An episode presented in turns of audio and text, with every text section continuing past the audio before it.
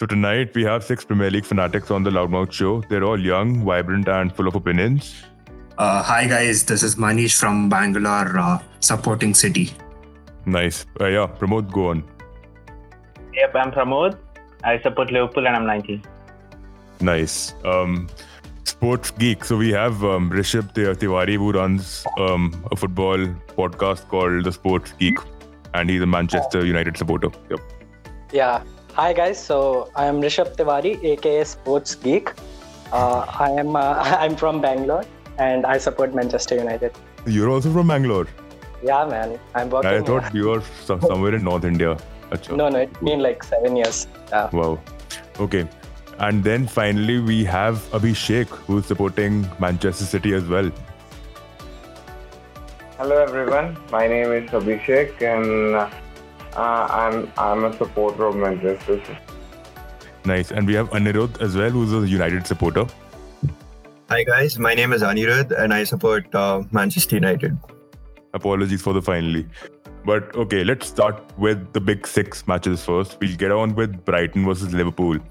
So we all know that Brighton, you know, they were attacking down the right side really well in the first half itself. Liverpool started off on a very good note in the first five minutes, but it fizzled out to be something else altogether.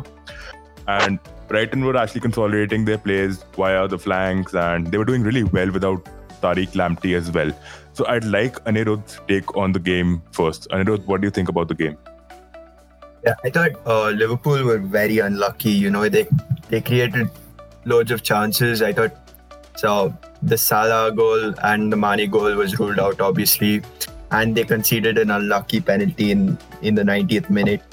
Uh, so I thought, all in all, Liverpool were very unlucky. But then, uh, yeah, Jota got another goal, uh, which is which is great, and uh, uh, I thought Brighton they've really improved since last season, and uh, you know this uh, Graham Potter has set up the side brilliantly, and I thought um, uh, they missed a penalty as well. So I thought uh, it was an unlucky result for Liverpool, but um, it was a it was a good one for Brighton. Nice. So again, Rishabh, what do you think about so since Anirudh has already mentioned about the penalty which Maupay really missed out, and he was substituted right after that. So do you think was he fluking an injury, or was it because he was embarrassed by the fact that Potter wanted wanted him to get out of the out of the team? What do you think? Uh, I think he was faking it because he looked fine to me. Uh, that penalty miss was obvious, obviously like embarrassing. He should have scored that easily. Uh, right. and we know like how he has been as a striker in the Premier League. He has been scoring goals and penalties. So that was quite easy for him, but missing it obviously like takes you down, and not every player can handle it. Again, man, I thought again with the kind of defense we were going in with, mature-ish, very and Solly March's assistance to reach till the final attacking third. But we've seen Brighton how they are outside the box, the 18 yard box, they are unable to finish anything out. Uh, barring what Welbeck can do, we haven't seen really anything coming up from Maupay, like, barring the first two matches that he played in. So, as a team, where do you think Brighton will end up by the Boxing Day? What do you think, um, Pramod? You're a Liverpool fan. What is your take on that? Yeah, basically, I see Brighton being there. I think at the they're near to the relegation table. I think they're what 16th uh, right yeah. now. Yeah. Yeah, I think I think they they overwork a ball a little bit with the back line, basically. Even when Lamptey was there, whenever they used to dominate, because the, the the game that they play, for example, when they when they played uh, the two weeks previously, I think it was against West Brom, which was a draw, basically. So when they played uh, there, they, were, they used to overwork the ball a bit more. Even with the position that, that they have, they never, they rarely used to go into the final third. So that is one problem that they kind of alleviated against Liverpool. They were getting the ball quite a bit forward, and, and that is to do with how Liverpool actually play with, with their solid back line, with the back line like being like high up on the pitch. So I would say that I think they might be 14th or 15th come Boxing Day. I think so. I'm not sure exactly. No. But Pramod, being a Liverpool fan, how does it feel that even James Milner is sidelined now? He was the team's engine. And what are your thoughts on the injury woes you're currently suffering through? it is it is a shambles, and I and I think so. It might even get worse with the coming matches. You know, I don't want to be this pessimistic, but then with with the games that are going on, because we have game today night, and then we have a game uh, next week, and then we have we have continuous games like going on, going on once every three days, once every four days. I'm I'm I'm really not optimistic with that injury situation right now. You know we need five substitutions in the league. Like that is very much required. Otherwise right. we'll still be having more again uh, so Pramod actually mentioned that five substitutes point but again uh, i'd like to you know get on with uh, what happened to raul jimenez and david luiz do you think there should be a different substitution for injuries as well what do you think um, um, i'd like manish to go on this there needs to be a separate substitution, especially for concussions. It's it's a very it's a very subjective topic. And then uh, in the likes of David Luiz, he continued, but then as you've heard, I think uh, Jimenez's skull had a fracture. He's speaking right now; it's fine, but then it can be pretty serious in other cases. So there has to be a separate substitution for a player who's injured, and there might have to be a separate test to, te- to check whether they can go on or they have to be bought off. Right.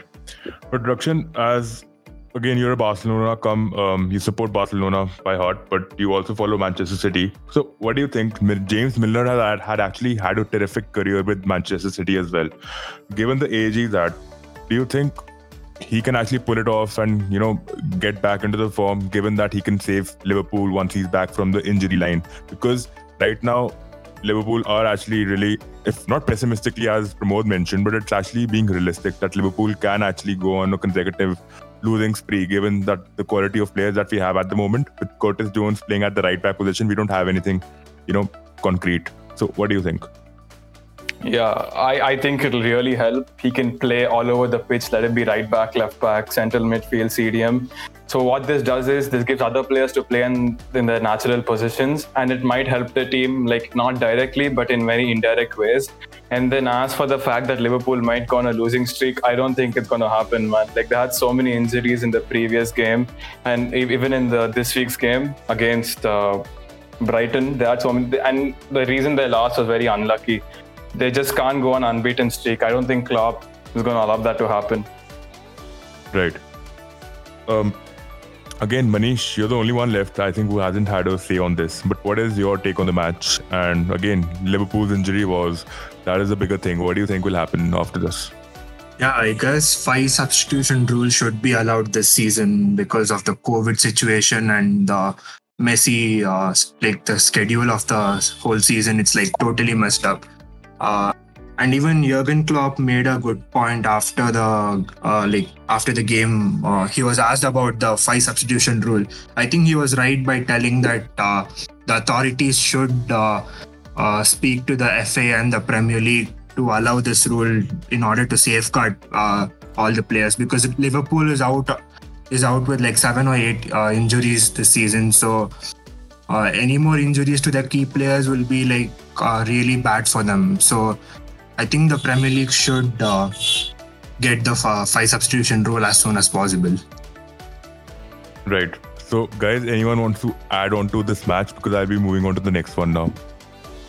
Uh, yeah, I would like to add. Uh, I feel that Jurgen Klopp is not uh, like talking about the problems that are there in the Liverpool team. He's focusing more on other topics like this time he focused more on VAR although I felt that both the goals were offside Salah was yeah like it was too unlucky like but we have seen VAR like it, it's been given such goals offside we have seen against uh, Barcelona uh, Morata was given offside by this much margin itself and mm. yeah the penalty you can say that yeah that Brighton got was unlucky because uh, Manchester United didn't get such kind of penalty when like Bruno uh, fouled the other player. So you can say that, but sometimes it goes against you. Like we have seen in that Manchester City game, that when uh, Jesus scored and the ball touched his hand and they gave the penalty. So it it happens, but you can't say that uh, it's it's been only VAR, VAR, VAR. Uh, Sadio Mane hasn't been performing as good as he was performing last season. Salah was good before the like he got COVID. After that, I haven't seen much of from him. It's been Jota. Otherwise, if Jota you wouldn't have signed Jota, then I don't think Liverpool would have been scoring these many goals as well. Uh, I think that is fair enough. I think I'd agree with you on that. But I think Klopp really accepted the fact that okay, those two offside were actually offside, even though he was pretty pissed at the BT reporter, whatever he, his name was. But um, moving on, man, to the next match, Manchester City versus Burnley. Let me start with the City supporters. Again, you guys must have you know had other anti-City fans saying that okay, Manchester City has lost it this season. They will not be able to get up. They they lack clinical finishing. They have nothing to offer at the moment. But I think City proved them all wrong. So, what is your thought on the game against a defensive side like Burnley? Let's start with Abhishek. Okay, it was uh, really good to watch the way City played. It felt like uh, the way City normally plays, like uh, scoring uh, five or six goals against uh, these kind of teams, and it was a very impressive performance from the team as well. Uh, Mahrez scoring a hat trick, it was completely unexpected because he hadn't had a that great season, and uh, but it was such a good to see that the City played. I think we had a very good performance, and this will only help us uh, for the coming matches that we're having. And uh, like the Manchester Derby is also there, so it will really help us uh, to go forward. Right. What do you think, Manish? What is your take on this? Uh, this game uh, was actually uh, City getting back to their uh, usual best. Uh, I guess City will con- uh, should continue this form in order to like get a good run of fixtures and get some points on the board. Right. But Manish, what do you think, man? Benjamin Mendy actually scored a goal, you know, but I don't really favor him as a good fullback in comparison to how Cancelo has been performing for City. So, do you think Benjamin Mendy should get more start starting uh, lineups than um, this guy, um, Cancelo? What do you think? Benjamin Mendy is always on the sidelines. Like he's too injury prone, and uh, like as soon as he comes back from injury, you can't uh, expect him to perform at his usual best. Like it takes time for him to settle back in the squad and uh, perform. And by that time, again he picks up another injury. So I think uh, Cancelo uh, should be given more chances uh, than Benjamin Mendy because he take Benjamin Mendy takes time to uh, get back uh, to his usual best. Right. And Rakshan, you know, we actually even noticed that City were passing really well. The short passing, which they usually get into, was amazing, and the build-ups were again pretty spectacular to watch. And Ferran Torres' goal and Kevin De Bruyne's two assists. What do you have to say about these players? Yeah, people were saying Bruno Fernandes having a better season than KDB, but then he had a very good game, two assists, and he was indirectly involved in the last goal. And Foden also with the assist. And then it's almost as if John Stones is having a renaissance. He's like playing really well in the last three games. And Garcia right. looked okay. Five months ago, if you asked me, I was desperate to hold on to Garcia, but now we have other options, so not that desperate to hold on to him. And Mahrez had a brilliant game.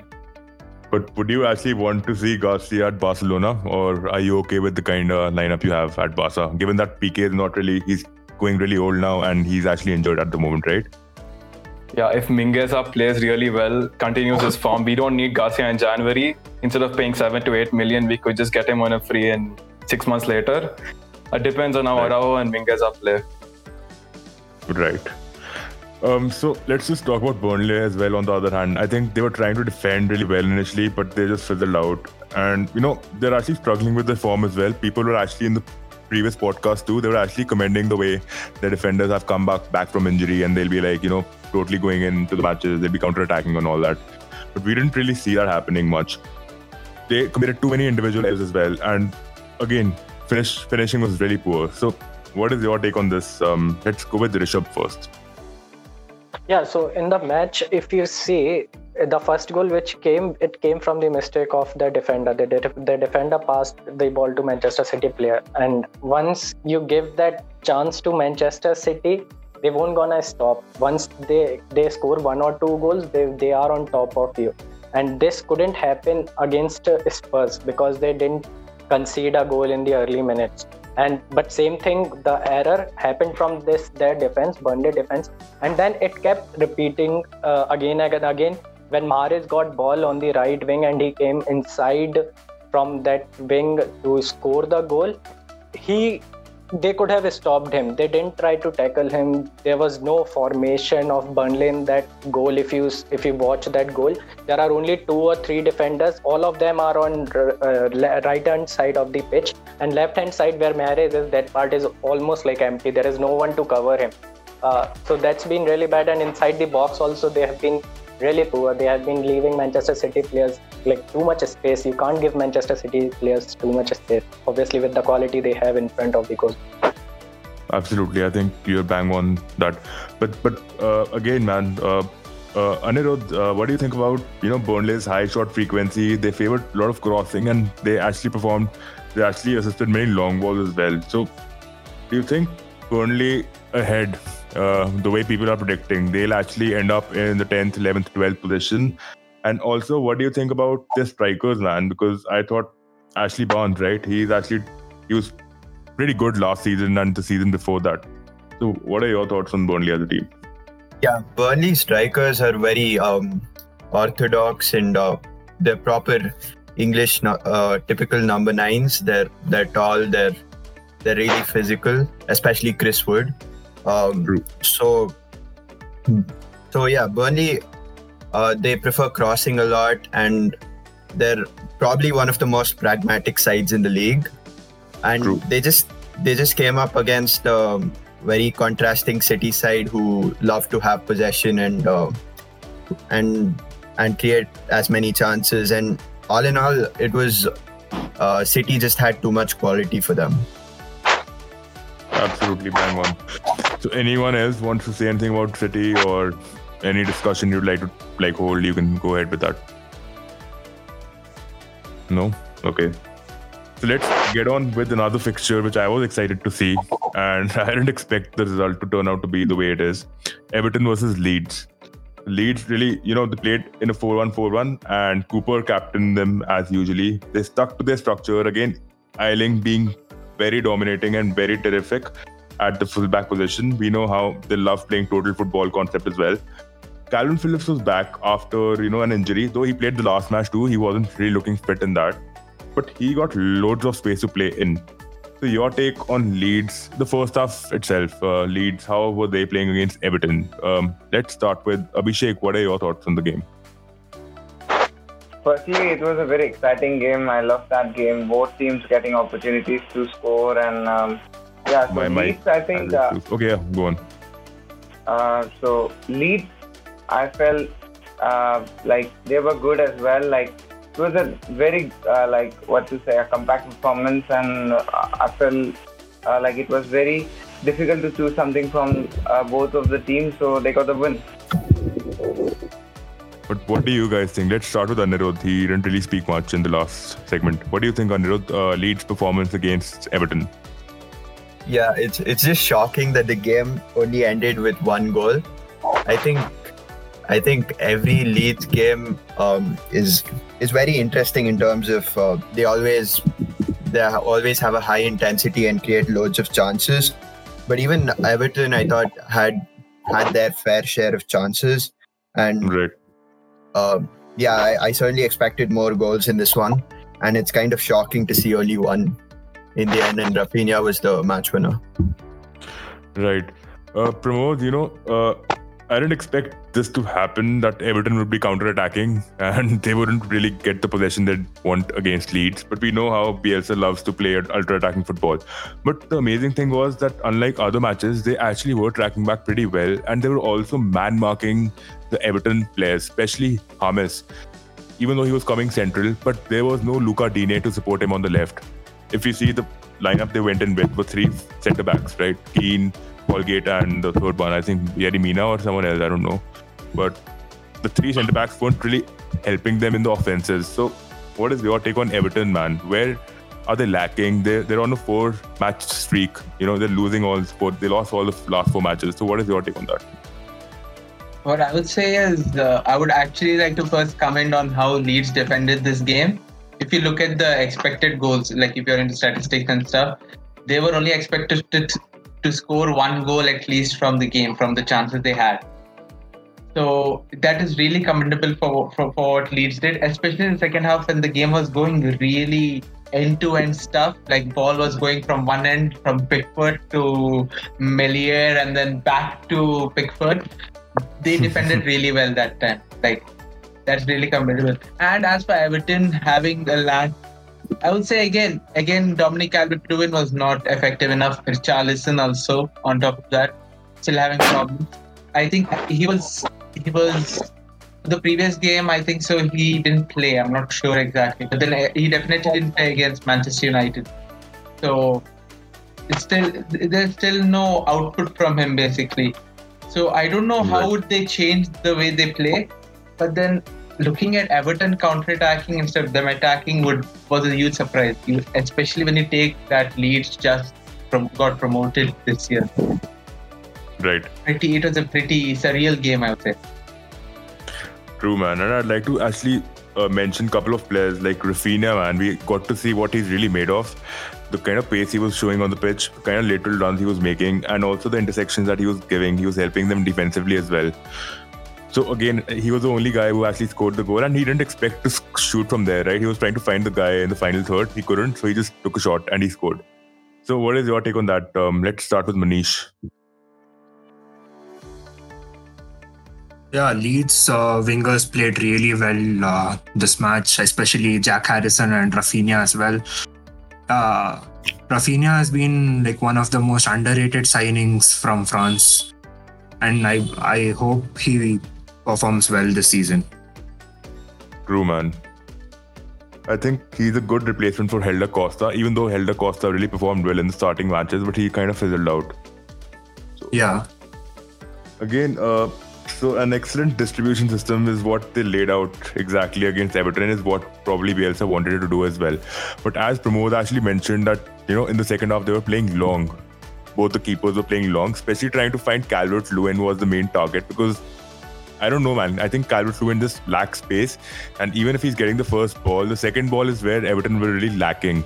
And what was Richarlison doing playing deep, man? I know he was wanting to assist the defense in going ahead. But Richarlison is a pacer. He was supposed to, he was playing as a striker in the last season. And this season he's playing on the left. So what are your thoughts on the gear, on Richarlison, you know, and the positioning that Everton developed uh, through the game? Dakshin, what is your uh, take? Yeah, I think Richarlison shouldn't have uh, shouldn't have been like shouldn't have been deep. He should have been up there with Calvert Lewin. He could have helped with the head headed header down from Calvert Lewin. And I think that enough people to connect the midfield to the attack, like James does a brilliant job at connecting the midfield to the attack.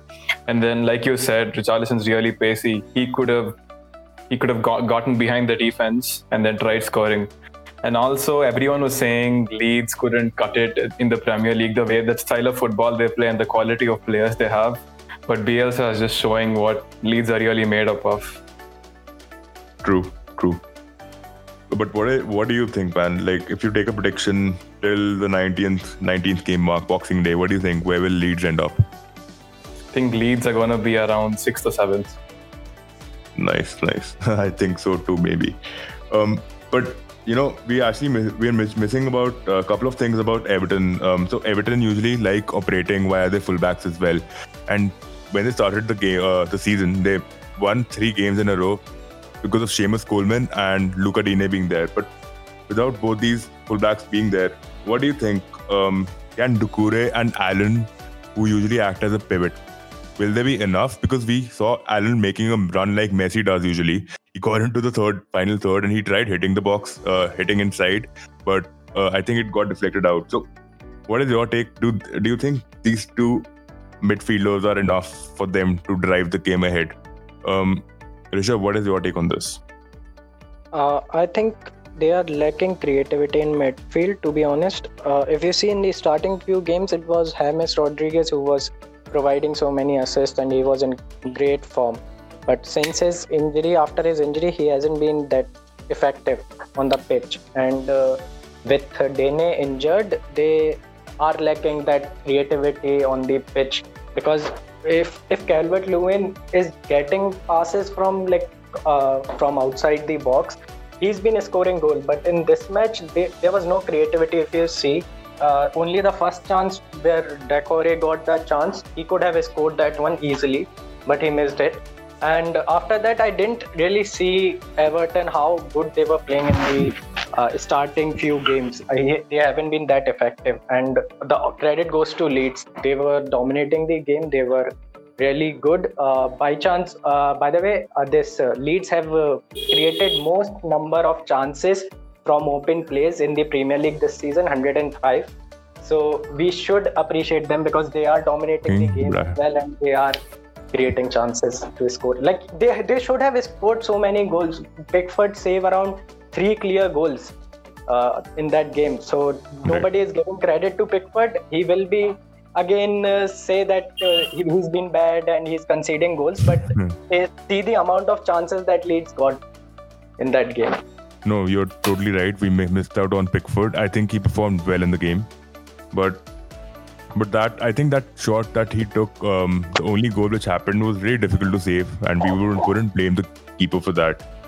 But again, uh, so one final take, man. It's an open question. Do you think Ancelotti will be changing the formation now, especially getting in two strikers because we don't see Calvert Lewin who comes in really deep. Okay, gets the first ball as I have already spoken about that.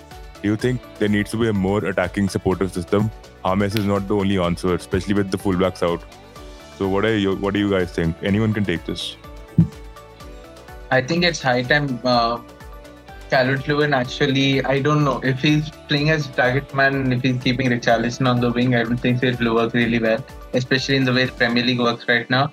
If Richarlison plays in the center, it would be a much better, like you have a much more versatile option when it comes to the through balls and passes. Calvert Lewin would work really good as a target man ending the ball. For example, Pickford, like how we saw him trying with Pickford. But then, but then the problem was that. Uh, Calvert Lewin did not have anyone to have any support there on top. So that was the main issue because Richarlison was too far uh, too far deep and he was not like near when Lewin was getting the ball.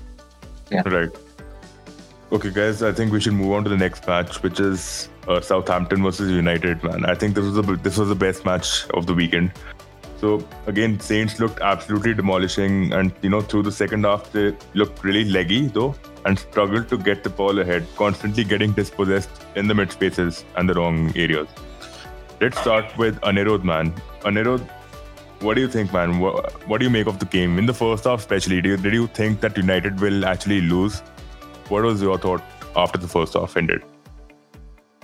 Well, I, I, I wasn't sure. I thought I thought um, Ole Ole made some great substitutes in at halftime, and uh, he got Cavani on, and uh, and Cavani showed us what we've been lacking all these years. We've been lacking a proper number nine, and uh, Cavani's movements inside the box is just uh, is just elite, and that's what he gave us. And I thought I was also pleased to see Donny van de Beek make his first start. Um, his first his one touch passing his um, he, he just uh, increases the intensity of the game and uh, i thought fred was amazing too sometimes a lot of uh, even a lot of manchester united fans uh, you know they criticize fred but i thought uh, fred is um, really important cog of our team and he was brilliant as well so again um, uh, this was a great win to come back from 2 0 down. I thought it was a great performance in the end. Right. Um, so you you've actually just cruxed the match out, but um, again, I'd like to singularly point out a couple of players. Again, who else is a United United fan, dude? There's no Rishabh. What do you think about Van de Beek, man? Um, like, in my opinion, I don't think he was really effective apart from the fact that he was actually drawing players out and he was trying to press them on which he was actually uh, working well on. They were overloading on the left flank. In the first half, too, we saw within the first 20 minutes, United were actually the better team. It is from 20th till the 45th minute that Southampton really made a lot of pressure and they, you know, they made a good comeback. But what do you think? Do you think Van de Beek was doing some a good job in the midfield? Do you think what what is your take on that? I think it's it's it was a good performance from Van de Beek to be honest. Like if you see how Pogba has performed, uh, if you compare with that, Van de Beek was more effective because he was creating problems for their defensive line, and he was like whenever they were pressing, whenever Southampton was pressing, he was passing the ball at right time. He wasn't letting them come on him like Pogba does and try to dribble uh, at that point of time and lose the ball in the midfield. That didn't happen with Van de Beek. So right. if, if you see that part, it's been a good performance from Van de Beek. And uh, the diamond formation, everybody is saying it, it, it isn't working for United anymore. But if you see the diamond formation, when it didn't work, it was Fred in the uh, deep uh, midfield and uh, McTominay on the right midfield. But that's not the position. You either play Matic or McTominay in the at the back of midfield you can't play Fred at that position mm. because Fred keeps making mistakes, and we saw that the free kick of Ward-Prowse that was a tackle of Fred, and you can't right. give free kicks at such uh, positions. So Diamond is working, and United were really good in that game, to be honest. But yeah, defensive, they have been bad. They need a new centre back. They need to change of the uh, partnership of Lindelof and Maguire so that we all know. But if you see that amount of chances that United made in that game, they like in the first half itself, Greenwood missed the first chance in 12th minute when it was open goal.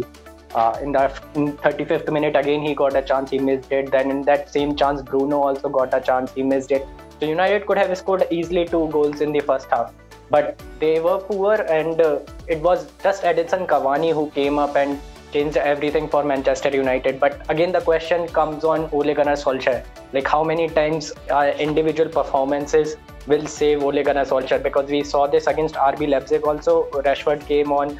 Uh, we saw this against a few other teams when Bruno Fernandes stepped up and performed well. In this game, Bruno was not that good, but still he got one goal and assist. But Cavani changed everything for Manchester United, and they needed someone at that position. Let's see if they start him against PSG as well. But questions are still there on Ole Gunnar Solskjaer because whenever there is uh, the news that Ole Gunnar Solskjaer is going to be sacked, United starts performing well for four or seven games, and after that the performance starts dipping, and again we are there. Like we are climbing three up on his stairs and then climbing two down. So that's been the problem for United. They are not consistent enough, like Liverpool, like uh, Manchester City have been in last two three years. So that consistency is uh, lacking currently at United, and let's see how it be it performs. Like because now Van de Beek and Edinson Cavani will get their chances most probably, and this formation and this team, there is no quality lacking in this team. To be honest, many people say that United don't have quality. They have quality players, but you need to play them in the right manner. You need to start them in the right manner. You can't just keep shuffling and keep making changes in your formation and starting players on the position they are not good at. So i hope that improves in the further games. Right. Again man but but you made Wan-Bissaka look like a Philipp Lahm bro. Like he was actually the way when Cavani came on I think the game entirely changed for them and also the formation also changed a bit. I think Van de Beek, again, you spoke about how they were playing a diamond on paper, but Van de Beek actually came ahead with Bruno Fernandes and it was kind of a box formation that they made. So what do you think, man? Um, Rakshin, what is your take on the game? Yeah, I think Cavani, the moment he came on, he motivated everyone around him. Him and Bruno came together and then lifted the spirits of everyone. Uh, first half and second half are very different. First half, Southampton played way better than the second half. And then this is what Cavani offers a proper number nine striker. He offers the aerial prowess, which I don't think Martial does. It almost as if he gives a different dimension or a different way for United to score. Yeah. I would like to actually add on. Uh, um, yep. Yeah, I would actually like to add on how bad David De Gea was. David De Gea was not. It was not a good game for him. As as as the goalkeeper myself, I would say the first goal was easily, uh, you know, it could have been better. Like he could have saved the goal. The second one, he had one hand on the thing, but instead of actually pushing the ball, he the ball he put the ball back into the net, which is really a bit weird to look at again and again the James Ward-Prowse free kick. As uh, Rakshin had said, uh, I, am not sure, it was it he had said that uh, especially uh, it is Manchester United's players' uh, individual performances that are helping them win. And I think so. It is. You could also say that the individual performances of some other players are actually putting them in a bad position in the first place. Right. You know, I actually agree with you on that because, you know, I thought it was just an individual performance that won them the match, but that's not really, it was a teamwork as well. If you see the how they connected the dots in the end and they were actually subduing Southampton, Southampton were, were not even able to get out of their own half, which is how United really won the match. And uh, I, I think Ole should actually be applauded for that. But it's kind of worrisome that we don't see usually, you know, teams this season, uh, you know, defensively, they've been, they've had their own frailties, but don't you think Alex Telles was being run down by um, Walker Peters and also um, that guy, dude, I forgot his name, Armstrong. Both these players, Southampton were overloading on the left flank continuously and they were letting Walker Peters, you know, just take off. And Alex Telles could not stop them. So is that concerning? Defensively, what would uh, Anirudh, what would you want to change in your team defensively? Defensively, I think uh, yeah, we looked shaky, shaky today. Um, I thought Alex Telles had an average game. He wasn't quite at his best. Um, again, in the center of defense, I think we have lots of problems. Uh, um, Maguire looked shaky, so did Lindelof. Um, so I think going forward, we definitely need to uh, sign centre backs because I think in our team, I don't see anyone who's capable of uh, uh, replacing them. So I think we really need to sign centre backs, and uh, yeah. Yeah, but but I think too that I think Maguire is doing a good job. To be honest, uh, even those two goals you conceded, I don't think it was entirely his fault. But you know, um, Maguire has stepped up in the past three four games, and I think he should stay there. But definitely, I think Lindelof, you need a guy who's more vibrant than he is because he Lindelof is like he performs really well in some games and then other games he's totally off. So I'd agree with you on that a bit. But Abhishek, what what is your thought on the game, man? And we haven't seen such a game. We've seen it in the past few seasons, but we never really expected it. You know, after the first half performance, I actually went live and I was actually like supporting Southampton in a way. I was very impressed with them. But what happened to them, man? They look so tired, leggy. They couldn't I don't know what was going on with Southampton. What is your take on them? Uh, yes, it was a very nice game to watch. It was a crazy game. Uh, to be honest, I didn't expect that. Uh, like United will turn the tide around, but like, uh, but like when the thing was happening, it was really nice. It was a Cavani show. Bruno played well. And coming back to the point that Southampton looked tired, but uh, yes, they do definitely look tired. But the thing I felt like uh, like United just I don't know what happened to them. They just came out attacking so good, and uh, the Cavani and uh, Cavani was doing so good. So like I wouldn't blame like uh, Southampton much. Yeah, it's their fault that uh, they conceded three goals in a half, but it was just like uh, United coming so hard at them. Right. Um, yeah, man. So I totally agree with you on that as well. But um, I think Manish is the only one left who hasn't really had a say on on the match.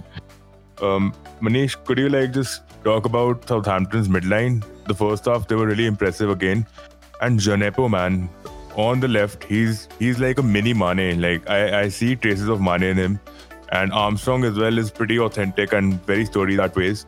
But Ward-Prowse has actually lived up to his mark. You know, he's the set piece taker. He has his way with crosses.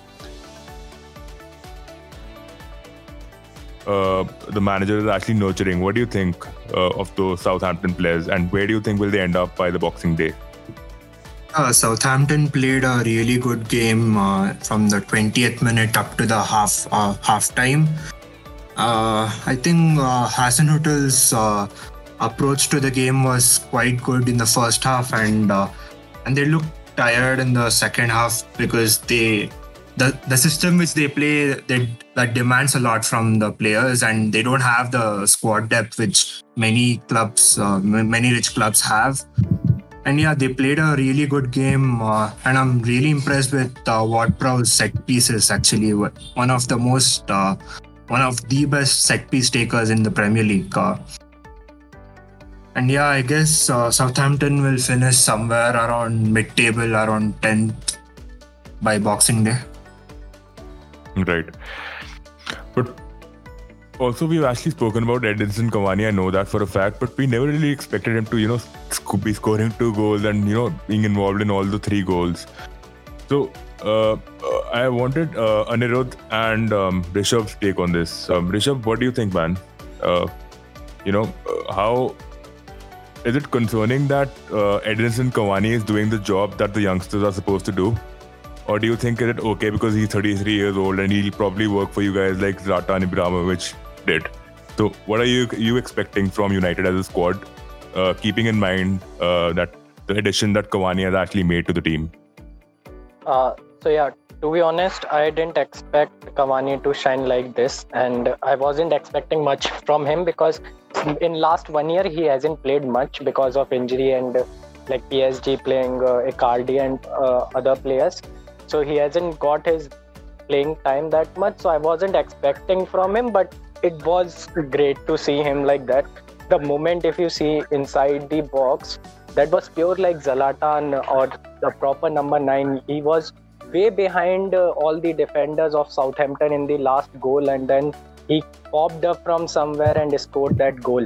So that was lacking in Manchester United. And if you see this season, we have been lacking good attacking performance in that box. Uh, Rashford hasn't been scoring that many goals. He has been poor, leaving that RB Leipzig game. Uh, Martial hasn't been effective at all. So Cavani is a good boost to this team. And with the experience he has, scoring like 400 and plus goals, he can help Greenwood, Martial, and Rashford in helping them to how to position themselves inside the box so I am looking forward to it. Like it can be someone like Zlatan signing, which can create difference for us in this season because we don't have good attacking line, to be honest. Uh, Anirudh, what would your take be on this? Yeah, I actually thought uh, Edinson Cavani was a great signing for us because, you know, before he joined, a lot of people were venting the Sancho frustration, the frustration of not getting Jadon Sancho on Edinson Cavani. But you know, despite his wages and all that, I think it's a great signing because if you look at it, he's uh, he's scored goals all around all around Europe. He's done it in Serie A and he's done it in uh, Liga. Uh, so, yeah, his his movements inside the box are just uh, are just elite and. Uh, you know the kind of young strikers we have. If you look at Rashford, Greenwood, and and Martial, they can they can really learn a lot of Edinson Cavani. So I thought it was a great signing. Right. Again, man. Okay, let's just get on with the next match. Is there anything else you guys want to talk about? And also, what do you think, man? Uh, United fans, uh, what do you think about United's position by the Boxing Day? Given, given the given the winning streak, what the fuck? Sorry. Yeah, guys, just go on. So I feel they might reach somewhere fifth or sixth position. Uh, if they keep performing, we might see them in top four also if they keep the consistency going because the consistency has been the real big issue. Like we have been, we won against RB Leipzig 5 2, and then on weekend we lost to such bad team of Arsenal at home 1 0. So there have been ups and downs in performance. So like if they keep this continuously, like the consistency, then we might see them in top four as well. You know, Rishabh, the thing is that the matches that we've lost, actually, uh, I know I've been uh, totally ragging the shit out of them, but expecting that they're Manchester United, they're supposed to be winning all matches. But also, the matches that they've lost are very close, barring uh, Istanbul and all. I think the Arsenal encounter was pretty close. It was like a midfield battle. And I think there was a lot of pressure because Partey came into the scene as well. So I think overall you guys are doing pretty well at the moment, man. So I think yeah, you guys can make it to the top four if given yeah, the consistency like that you're we carrying. Are currently, we are currently five points off the top, and you see that as really good. Thinking that how we started the season losing against Crystal Palace, then uh, South, uh, sorry, uh, Spurs six-one defeat. So if you see that we have been good in the past few games, but again, like whenever there is uh, a sword on uh, Ole Gunnar Solskjaer, the team starts performing well, and whenever they start performing well, they go down easily. So let's see. Right. That, that's been a problem. Yeah, I think I think this season has been like unlike any other. So if we can get a run of four five wins on the bounce, I think we can uh, climb up the table really quickly. Right. If anyone else wants to ask any question, you can, dude. Like, it's not necessary that. Yeah, I because wanted to ask a question. Yeah, go on. Uh, should first I have two questions. Uh, how much do you regret on missing out on Haaland? Because Haaland would have done what Cavani is doing, kind of better, and maybe for the next ten years con- consistently. And so Dean Henderson start. Yeah, guys, what do you think? Uh, I so would like to I'll- answer on Yeah, uh, yeah. I would like to answer on um, Haaland. Haaland wouldn't wouldn't have joined Manchester United because he's been a Leeds fan through and through. So, you know, his father played for Leeds. He supports Leeds. So, I, it is highly unlikely, even if he had a chance, even if Manchester United was, was, was going for him, he wouldn't have gone. So, that's your answer there for Haaland joining United. According to reports, he was very close, and apparently you guys missed out on him because of agent fees. Contradictory reports, but yeah. it was more of Sancho who was uh, in uh, like good uh, amount of connect with United at that in the transfer window. Haaland wasn't that much, and I don't think Haaland will even come to Manchester United. He might go to Bayern or Real Madrid in a couple of years. But but Pramod, you actually mentioned the fact that okay, Haaland doesn't have a chance of again getting into the United United squad. But what do you think? Where which team does he really fit in? Do you think they uh, City or United can adjust a player like Haaland? Because he's not someone who really offers a lot of diversity around him, but he gives he, he can take opportunities from the box, right? He finishes games off. So what is your take? What, which team do you think he can fit in? Definitely Manchester City more than uh, because Manchester City the way they play is more versatile, and Right. uh, they play a lot of passing game, a patient game in that sense. So Haaland would get more chances, and with the chances he's been getting with Dortmund and finishing them, you will see him like adjusting really well with the way, and especially with Pep Guardiola and uh, his coaching staff. Definitely, they'll mold him to a world-class player. He's- If he's I would like to add something.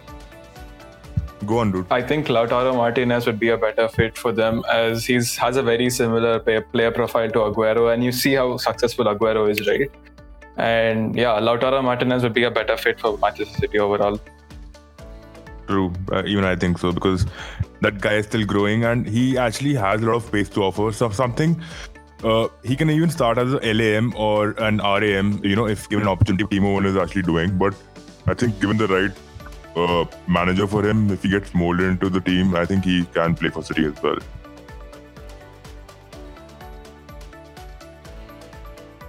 I would like to answer the David De Gea question, Dean Henderson and David De Gea.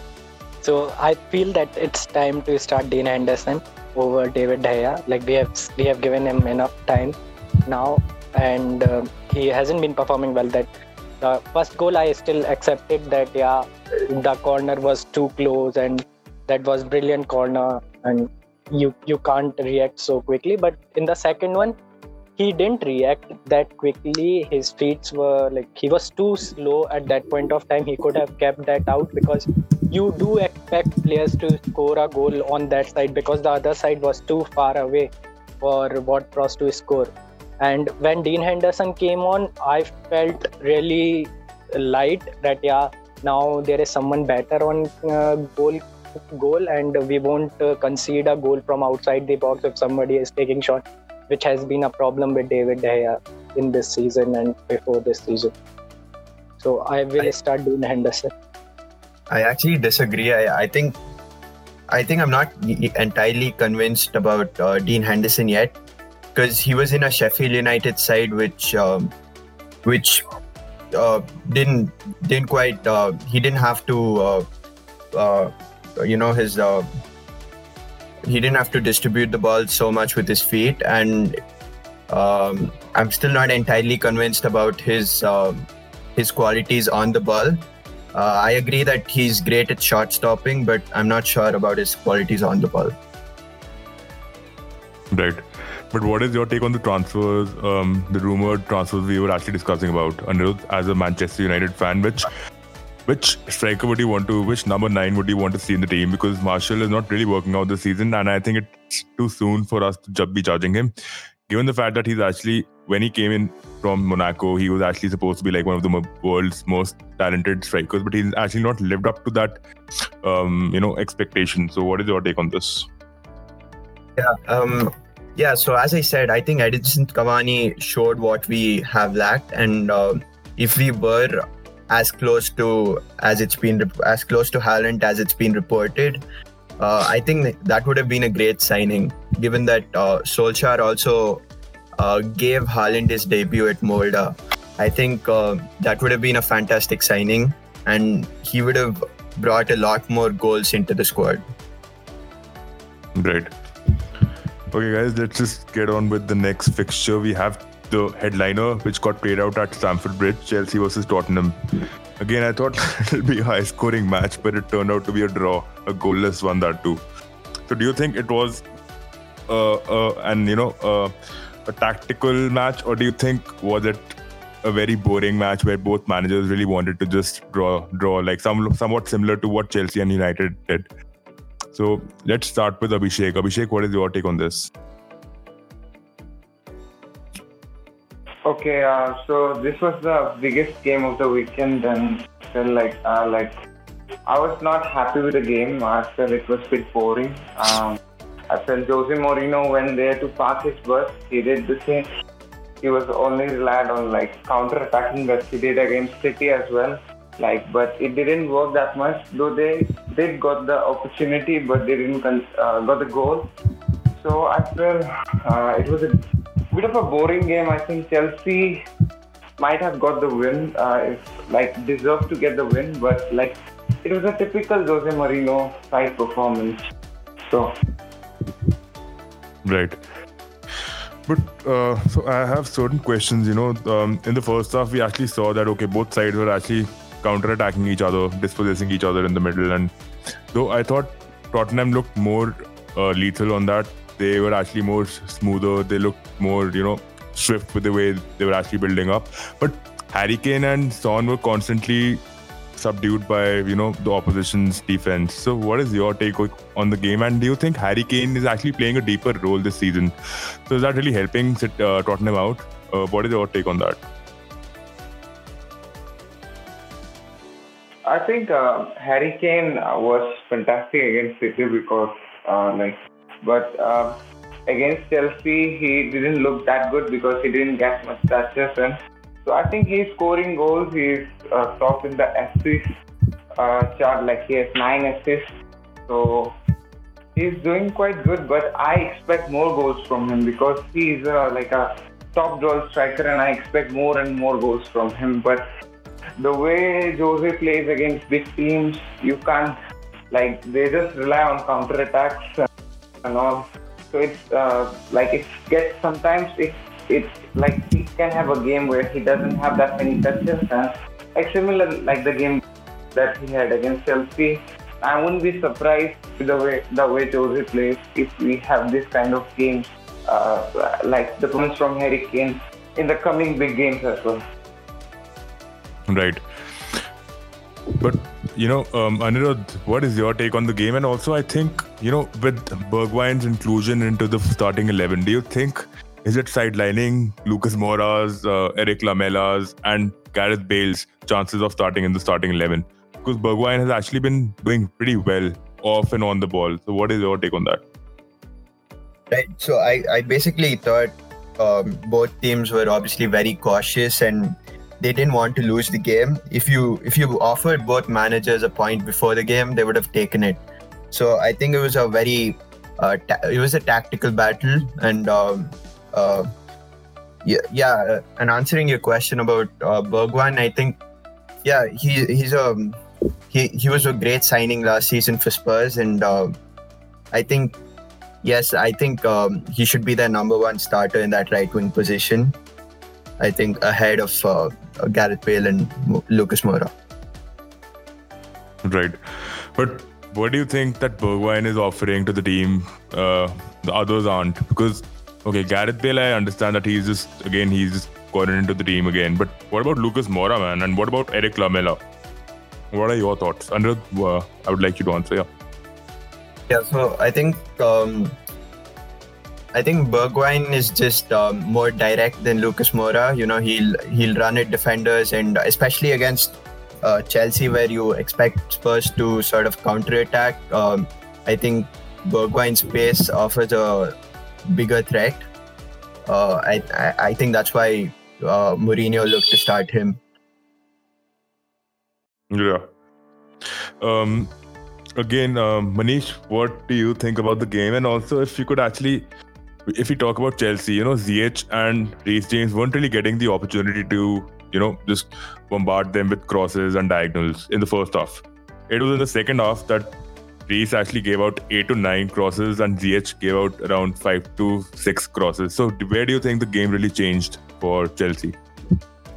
Yeah, I guess Frank Lampard should have uh, brought on Olivier Giroud much earlier in the second half because uh, Reece James and uh, Hakim Ziyech were providing like good quality crosses and and uh, I guess uh, Giroud would be the best suited for those type of chances. And yeah, it was quite a cagey game. Uh, both managers uh, are happy with a point. Right. Um, Rakshan, your take on the game, man, and um, yeah, what do you think about Chelsea's attacking prowess? And also, again, I mentioned the fact that Ziyech was being subdued in the first half, and you know, Tottenham as a defense were actually doing a great job, to be honest. Especially, what do you think about the new boy Rodon? Uh, you know, as a player, what is your take on that? Yeah, I think he's really good. He might mature into a very good player based on the performance recently. He's been doing pretty well. And then there are sources linking Skriniar to Spurs, but I don't really think they need him if Rodon continues to perform well and they have Dier. Dier's played really well in the previous game in this game, and they have uh, Tanganga, they have uh, Sanchez also, and they have Alderweireld. And under Mourinho, Spurs have become a de- defensive wall. They've like they've become really good under Mourinho, and they've become very good defensively. And as for Chelsea, I think Mourinho was slightly better than uh, Lampard, not a lot defensively, but going uh, on the offense, I think Chelsea had more shots. I think one more shot on target and a little bit more possession, and this is what Mourinho has made Spurs a defensive defensive powerhouse, right. similar to against City. Right, defensive powerhouse. But yeah, man, I agree with you on I that. I think that's an overstatement, but yeah. but kind of uh, okay. So why do you think it's an overstatement? Why why would you say that? I don't know. Like, I, I mean, like Eric Dier and Toby Alderweireld did really well. They might not do right. this well against like other top six teams who have more possession compared to them. And looking at their fullbacks, I think Reguilon and uh, Doherty, they're really good going forward. They're not that good coming back on defense. But against City, Reguilon had a bet with Guardiola about whether Mahrez will get past him, and not even once did he get past him, and he got a ham for that, I guess. True. Yeah, but then Doherty is better going forward. Same with uh, the, the, the other fullback, Aurier, Serge Aurier. Yeah, oh, yeah I think Doherty played in the back three last season.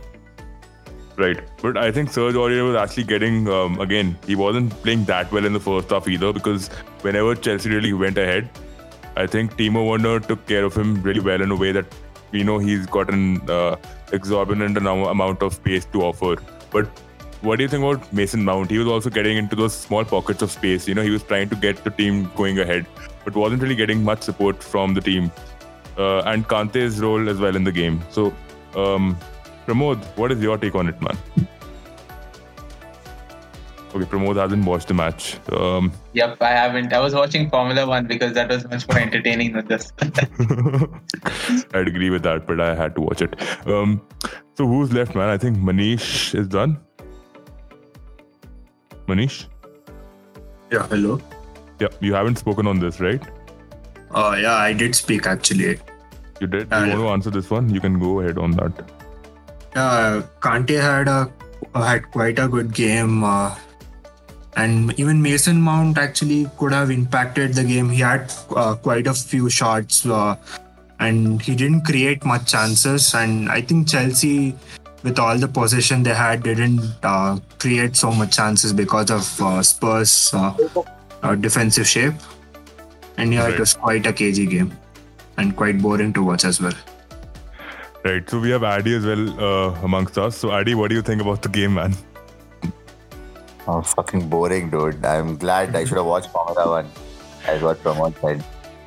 Uh, 'cause Grosjean's accident was more exciting than this. oh yeah, definitely. Even Stroll's uh, flip, dude. That was the craziest. Yeah, I should have probably watched the Bahrain Grand Prix. I had a friend who kind of jinxed it by saying that nothing really happens in Bahrain and it's such a good Grand Prix and no accidents and stuff. And so yeah, but man, I don't know. I, I, I felt Chelsea were a little bit better. I think Giroud uh, should have taken that chance which he had at the end, where I think it was Rodon's mistake at that True. back pass and he hit a tame effort straight at Lloris.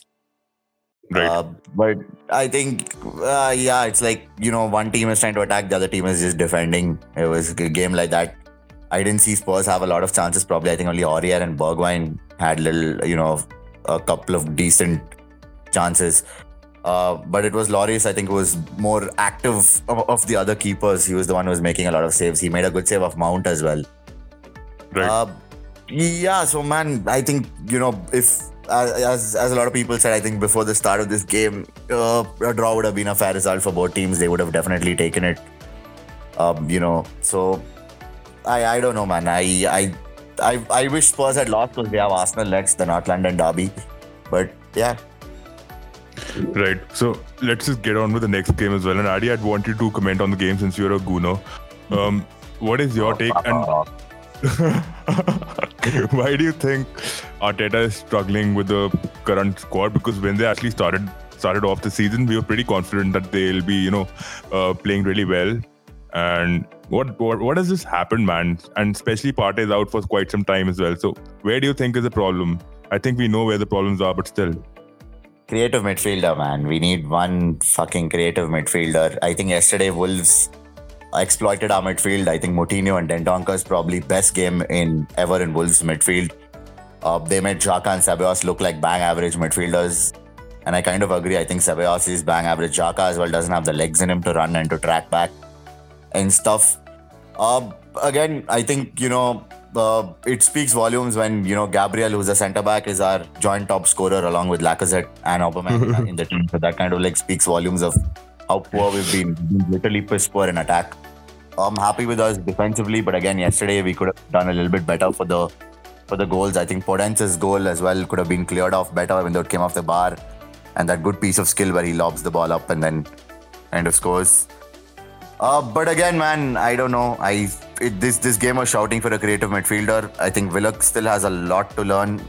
Uh, shouldn't have started with him in that role. Uh, but yeah, man. I mean, I I think see defensively we're, we're good.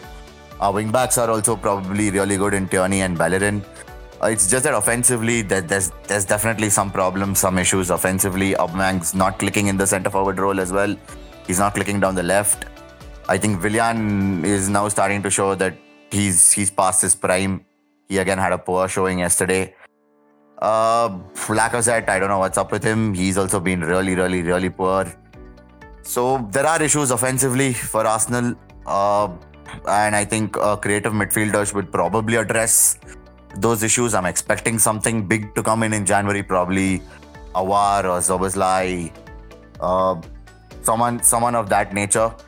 Uh, but again, I mean, we didn't play really. It, it wasn't a bad Arsenal performance. I think we were good, but Wolves were just the better side. And you know, trust Nuno man to bloody start Adama Traore against us. That guy caused havoc. That guy wrecked havoc. He's not played a game this entire season. He comes up against Arsenal and he's like a prime Lionel Messi.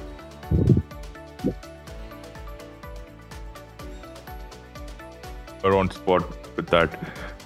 But what do you think about um, Balogun's inclusion, man, in the starting lineup? Uh, do you think he might just because he's a very versatile player that way, he has a good skill set as well, though he's very young.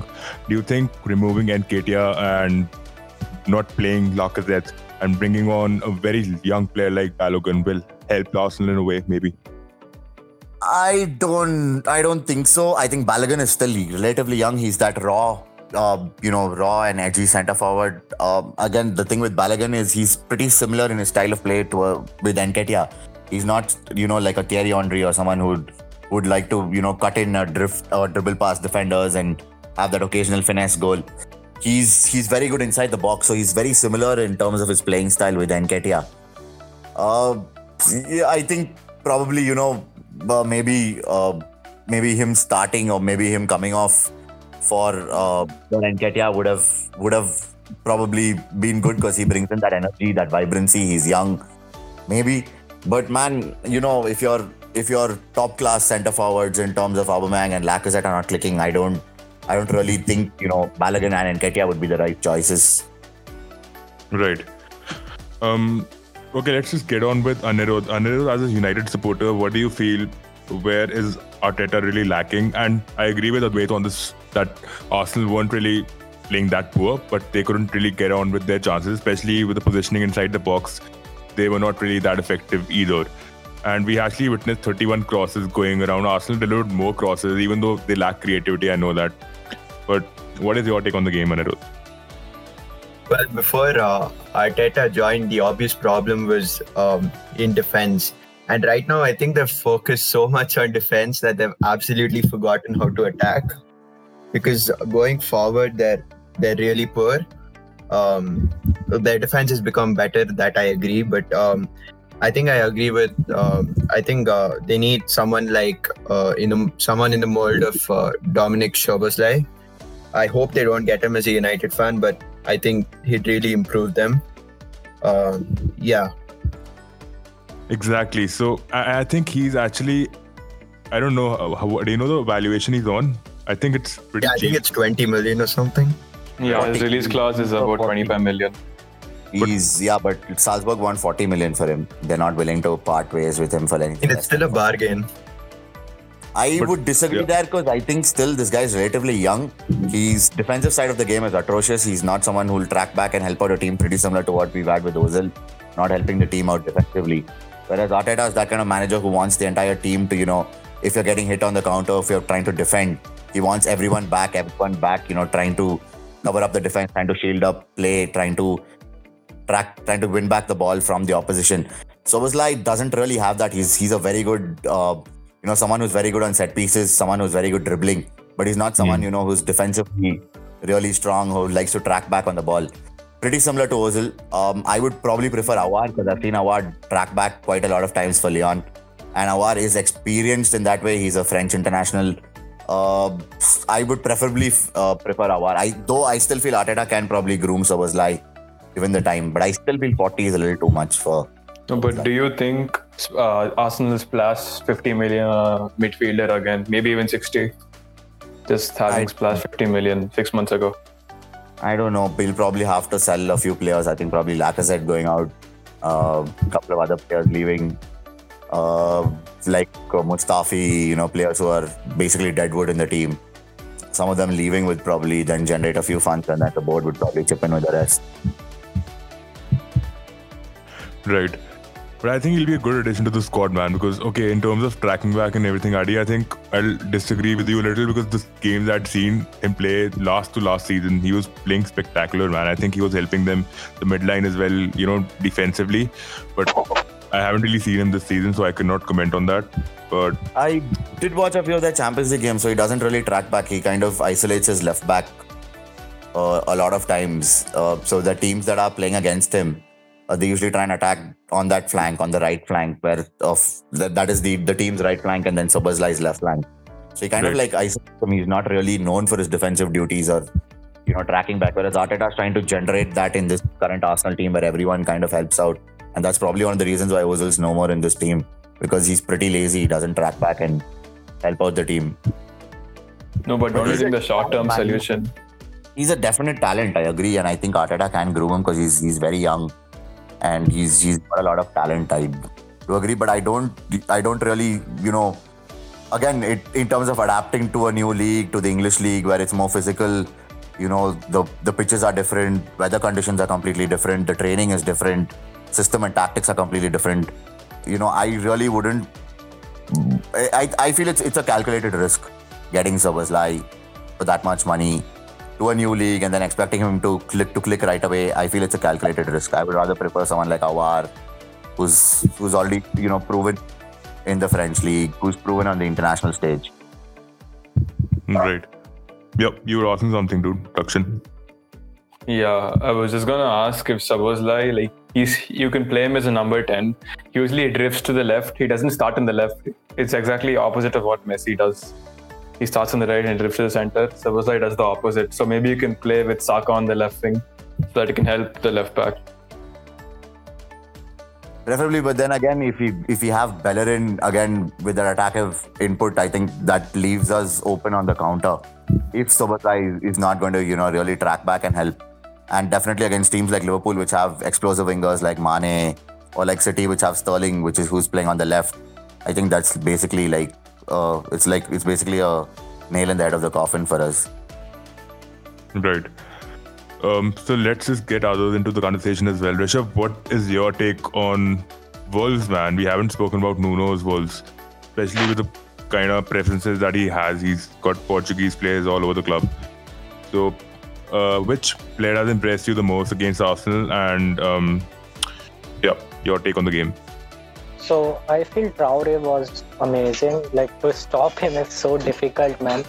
Like he runs so much. His pace is so good. His body is so strong.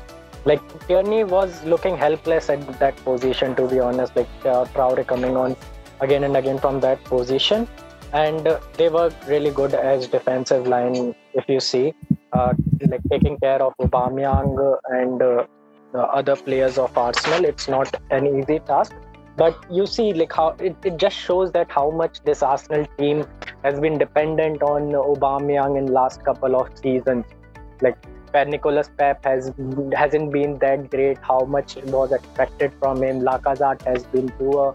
It's it's been Aubameyang only, and this time Aubameyang is not looking in good form. And he got one or two chances in that game as well, but he failed to score the goal and that shows you that yeah because at such point uh, if you see like these chances was always converted by Aubameyang into goal but this time it's not being converted and that's what Arsenal is lacking they have been good as defensive line but yeah once again when the other teams just bounce on them they press too much they just crumble down and then that we saw again so I don't know where they are going and maybe by the end of Boxing Day, I see them somewhere on 11th or 10th, and Wolves I can see somewhere around 6th or 7th. okay. Um, yeah, I mean, looking at the current scenario, I think maybe that way, but I think it's just too soon to predict, man. Um, but what do you think, guys? Think about Leicester losing to Fulham, man. Um, um, let's start with Manish. Manish, what are your thoughts on the game? if you haven't watched it, then you can actually talk about how Leicester, like how they humiliated them. So. Uh, yeah, actually, uh, I didn't watch the whole game. I just saw the second half, uh, basically. And yeah, uh, I guess uh, uh, Brendan Rodgers made a mistake in benching Harvey Barnes, who was actually one of Leicester's Leicester's like best players and uh, nothing much, and Leicester didn't have a good game. Uh, Vardy wasn't uh, controlling the balls which came to him, and uh, there was no one supporting him. And Madison played too deep, I guess, uh, this match. He should have been more towards uh, Vardy and assisting Vardy more. But I think, um, uh, you know, uh, in my opinion, I think Vardy couldn't really get much space, and plus whatever we see from Vardy, the pace that he shows against opponents, he didn't really again couldn't pocket himself into the right areas. But again with James Madison, man, I didn't think he wasn't really he was really stepping up. But Tielemans, I felt he was doing really great, man. He was trying to deliver long balls from even a deeper position, and I think it was Ian Hart Iheanacho or something who um, actually messed up the last goal that they could have actually had he was right yeah. in front of the goalkeeper and he could have tapped it in, but he couldn't. And that was actually bad on his part as well. And a couple of chances Leicester missed, man. And I didn't expect Scott Parker to win against um, Brendan Rodgers, but he did. So again, Pramod, what are your what is your take on the game, man? Leicester versus Fulham.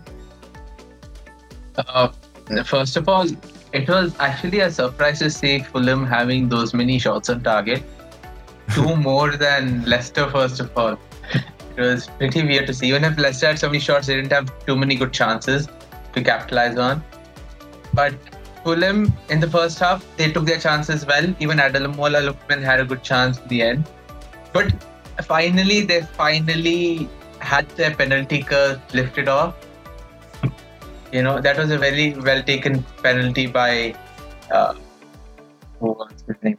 Cavaleiro, even Cavaleiro. Did Yeah. pretty well. Yep. So that is all I had to say. Leicester had a pretty box standard game. You know, in the end. Abhishek, Rakshan, your thoughts on the game? Uh, okay, like uh, Fulham beating Leicester, like uh, makes me a bit worried because uh, Man City plays Fulham next. I was a bit shocked with the result. I didn't expect that Fulham will beat Leicester because uh, looking at their like the defensive problems that they had like the last time back then when they came into the Premier League. So I didn't expected that, but uh, like Fulham could be a good uh, uh, like a good team to grab some points out of the so-called big six. Uh, but I don't see him like staying in this. Uh, like I, I will like to say like I see them getting relegated again.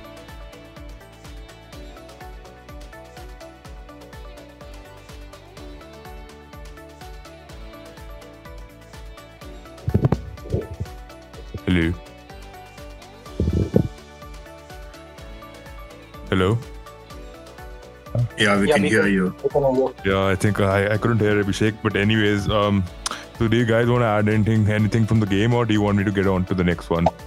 Yeah, so I just wanted to add something. It's finally good to see Fulham get over their penalty wars because I think they've missed like three or four penalties on the bounce. Um, so I think they finally got over their penalty wars. And in terms of Leicester, I think it's been their season in a nutshell. They've been too inconsistent. And um uh, yeah, certainly after that 5 2 win over City, I, I was one of those people who thought they'll be real contenders for top six, but now I'm not really sure because, yeah, just like most other teams in the league, they've been way too inconsistent. Right. I think mostly all teams have been really inconsistent this season.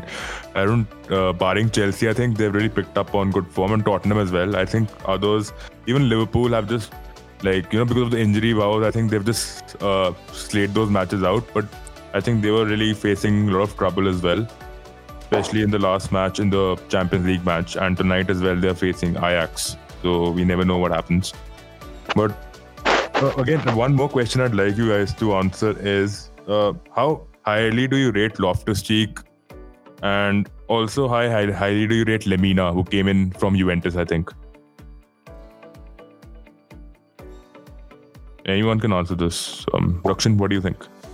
Yeah, I think Loftus Cheek is pretty good. He needs to fit into the right system. He can almost play a second striker role. And then at Chelsea, there's not much of space for him around. I think Fulham might be a good destination for him. Unless they get relegated, I think he can spend another season with them if they stay in the Premier League. what, what do you think about Mitrovic, man? Starting off the bench, not being given uh, starting 11 action. It's quite surprised. Yeah, I think because Cavaleiro is really playing that. He's playing good. I think in comparison to Mitrovic, he's not really working out for them this season. But Addy, what is your take on Fulham, man, as a team?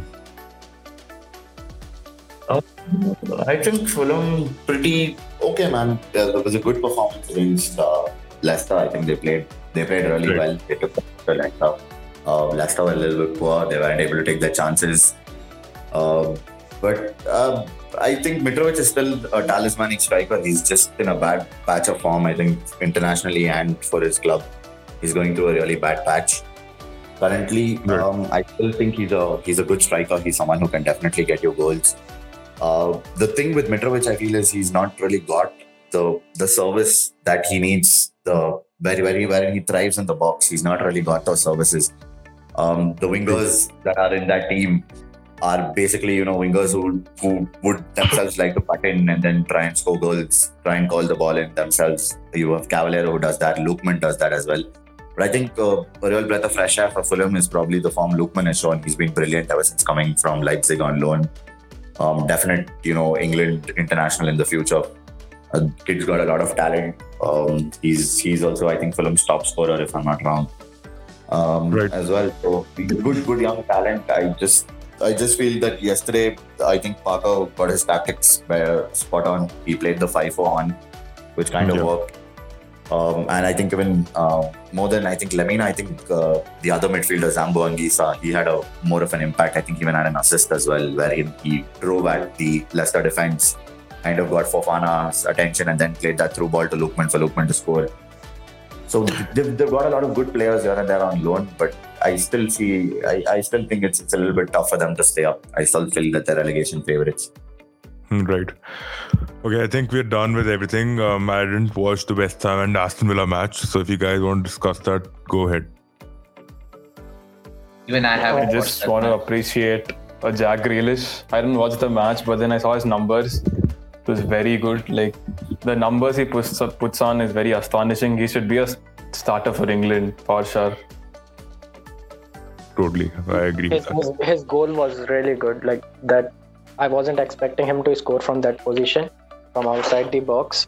It was phenomenal goal, and I think he was unlucky that that um, the other goal in the last moments was called offside. Like they were unlucky that Watkins goal, I think, and like his hand was uh, offside, I think, and because of that, they ruled out his goal, and he missed penalty as well. So Aston Villa could have won that game. They were good at attacking, but we have seen Aston Villa in last few games. They have been really poor in defending, and that we saw they missed their chances up front and uh, they conceded goals. Right. Anyone else wants to add on to on to anything before I move on to the question answer round? I think Watkins' penalty was poor. He hit it on the bar.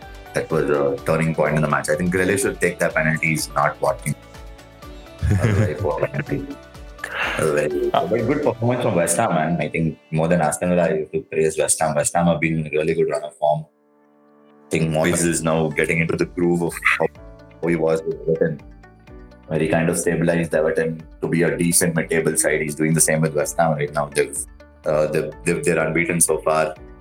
Uh, since he's come back from quarantine and stuff like that, and uh, they're, they're fifth in the table. So right. I mean, good, good, good, good for him. He's getting the best out of players like Fornals, and I think Soucek is basically his Fellaini uh, that he had in Everton. yeah. I think I think if Adrian joins West Ham again, I think they'll start losing. I think it's United, man. I'm just surprised that Joelinton scored yesterday. yeah, also good good records for Newcastle. He assisted Callum Wilson's goal and Wilson assisted his goal. Yeah, I, I didn't see that much either. but I think let's just move on to the question answer segment. Um, so there are many questions which have been uh, repeated again and again, but what do you guys think? United, the word itself will give them all goosebumps. This is a United fan. Rate United's comeback. what do you guys think? Let's ask Anirudh this question. Anirudh, what is your take on this?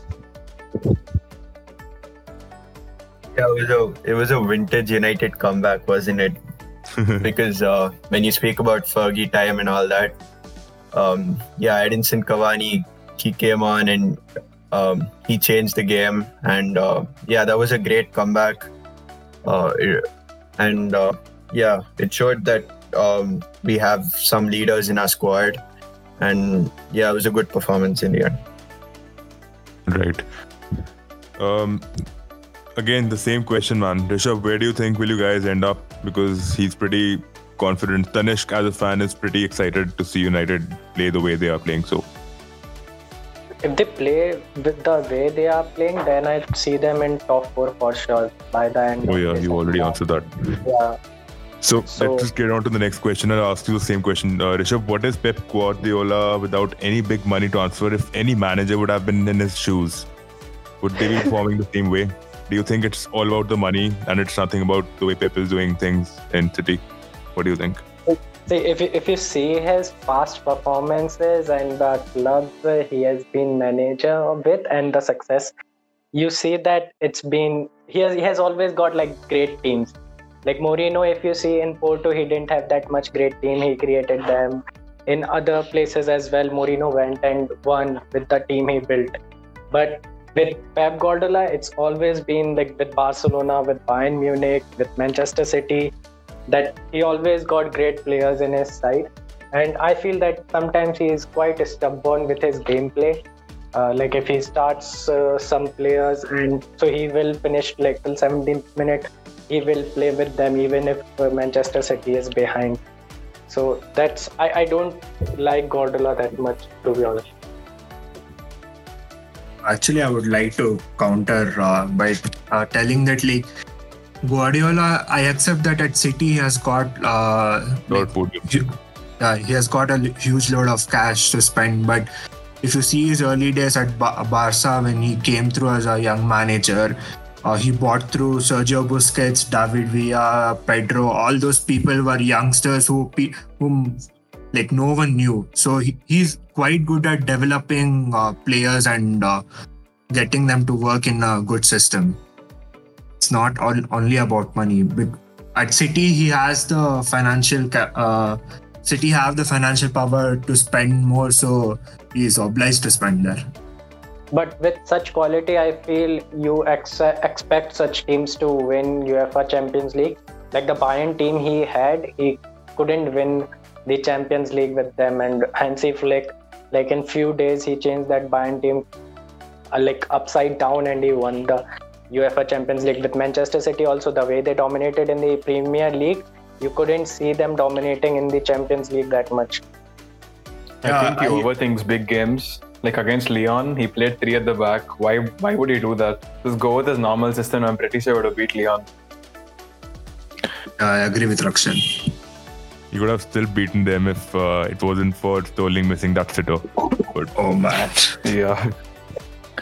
but Guys, I think I I don't know, man. I semi agree with you all because I think Pep Guardiola is not the guy who actually grows players. He never actually picked out on academy talents either. It's just people who are, who are in the team, or he goes on a spending spree like 200, 250, 300 million for defensive issues. Are you kidding me, dude? Like I have never seen a team making these many changes like Pep has. Plus, now I think he's getting into the academy. I think there are a couple of City players who are actually getting chances, but I think especially with uh, sidelining. Um, John Stones, man. If John Stones would have gotten opportunities in other clubs, I think he would have been another player altogether. Because the kind of performance we saw from him, I, I don't think he played that averagely. He played good football. So I think it's just the opportunities that people aren't really getting under him. And that is why I'm so against him because he's really aggressive with the way he thinks and he's pretty fixated on whatever he's going in with. I think there are five centre backs, like good quality five high centre backs. Right. I think it's fair to say you can agree to disagree with Guardiola. I think uh, what he did with Barcelona is he kind of he he didn't really promote a lot of players. I think he was just blessed with a lot of talent. Um, at that point of time, you know, you had players like Busquets who was who was coming up. He was blessed with already having Xavi and Iniesta as the best midfielders in the world to play. You had uh, young Lionel Messi, upcoming Lionel Messi. I think David Villa was already a proven goal goal scorer. He killed it with with Valencia before he moved to Barcelona. He was brilliant for Valencia and for Spain. Uh, so he was he was just blessed because he did make a you know a few stupid decisions like signing Zlatan, uh, which never really suited his system and style at Barcelona. Uh, so he's not really a manager who's known to you know promote or known to nurture young talents. I think he's making a mistake with Foden as well. I think Foden should be given a lot more chances in that City midfield, Absolutely. especially uh, ahead of uh, players like Rodrigo. You know, um, same with Bayern as well. I think Bayern he he inherited a really really really good team from uh, Jupp Heynckes. I think Heynckes won the treble before he left. Uh, yeah. when Guardiola took over. So I think it's it's it's just that Guardiola's been lucky that the clubs that he's gone to have already established talents, established world class players. He's not really someone who's known to nurture uh, talent, and that's why he probably goes into the market and goes on a spending spree. And I still I would disagree with John Stones. I think Stones is pretty much an average defender. He's not nothing really great. Uh, but, you know, but at, at we didn't really get to see what John Stones is made of in the past two or three seasons, man, because he hasn't really been given the He opportunity. was. He, okay, I I think he was paired with Otamendi a couple of seasons back, and he was poor. And I think that's one of the reasons why he went into the market and got Laporte and got in a few other defenders. Uh, because he got rid of players like Mangala and stuff like that. So he's he's again you know someone who's who's known to you know kind of like buy his buy the players that kind of like suit his system and his style of play and he's pretty stubborn in his style of play and his and that's probably one of the reasons why you know City uh, or whatever club he's taken over hasn't really won the Champions League because he's he's really stubborn with his style of play and his tactics. I think that was evident to see against Lyon. I, I still don't agree with that playing three centre backs against Lyon. That was that was nonsense. He should have just stuck with his guns, gone with his regular formation, and City would have probably won that. Is barring that Sterling's atrocious miss. I think my grandmother would have scored that from from that from that range, and she has Alzheimer's. So, so yeah, man. I, I it's again. I, as I said, it's uh, you just have to agree to disagree because I, I, I don't rate. I think he's he's a very good tactician, but as a man, you know, as a man manager, he's he's pretty poor.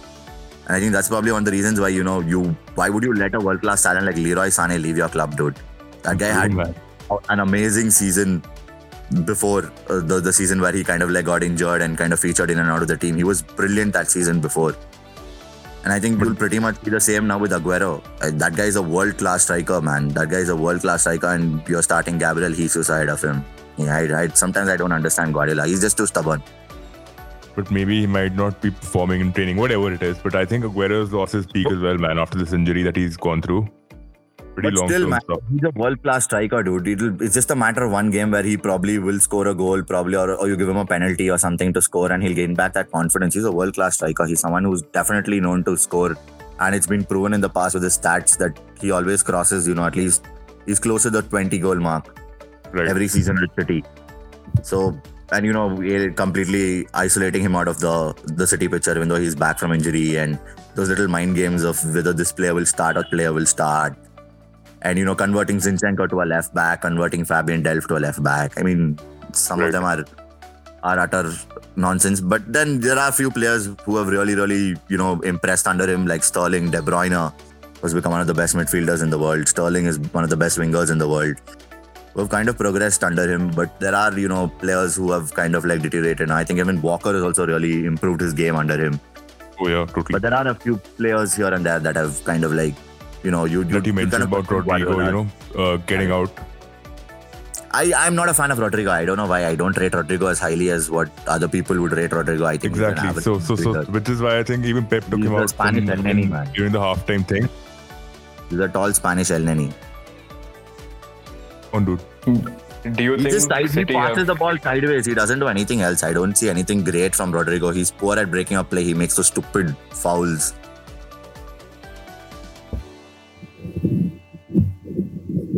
Do you think City have peaked under Pep and like they won't achieve more? Like Barca peaked after three years and the fourth year they didn't. I think they won only Copa del Rey. Do you think the same things happened at City and they won't go further than they went with the hundred point mark? Yeah, I guess City peaked uh, in 2017-18. That was the peak City destroying teams altogether. And yeah, it was a poor decision by the City management to give uh, Guardiola a two-year contract. I guess they should have moved on from. Right, but I'm not really pleased with the fact that City are actually favoring Pep, even for these couple of years, because he hasn't really won anything in the past few years, and we've seen the trend that City are actually carrying. Before Pep, they were nothing, but no, under Pellegrini they were amazing. I, I'm actually wrong there, and even there's another manager I forgot his name, man, Mancini or something. What is Yeah, that? Roberto Roberto Mancini. Roberto Mancini. Yeah. the guy who won them the first their Premier League title Premier League. after. True, true, true. So they were good, but but but still, I I, see, I feel that okay after winning two Premier Leagues under Pep, uh, City haven't really made a mark after that. Even in okay, I don't consider Champions League to be like that high level of Premier League, but even in Premier League they've struggled, even though they've come second or whatever it is. But I don't think he deserves to.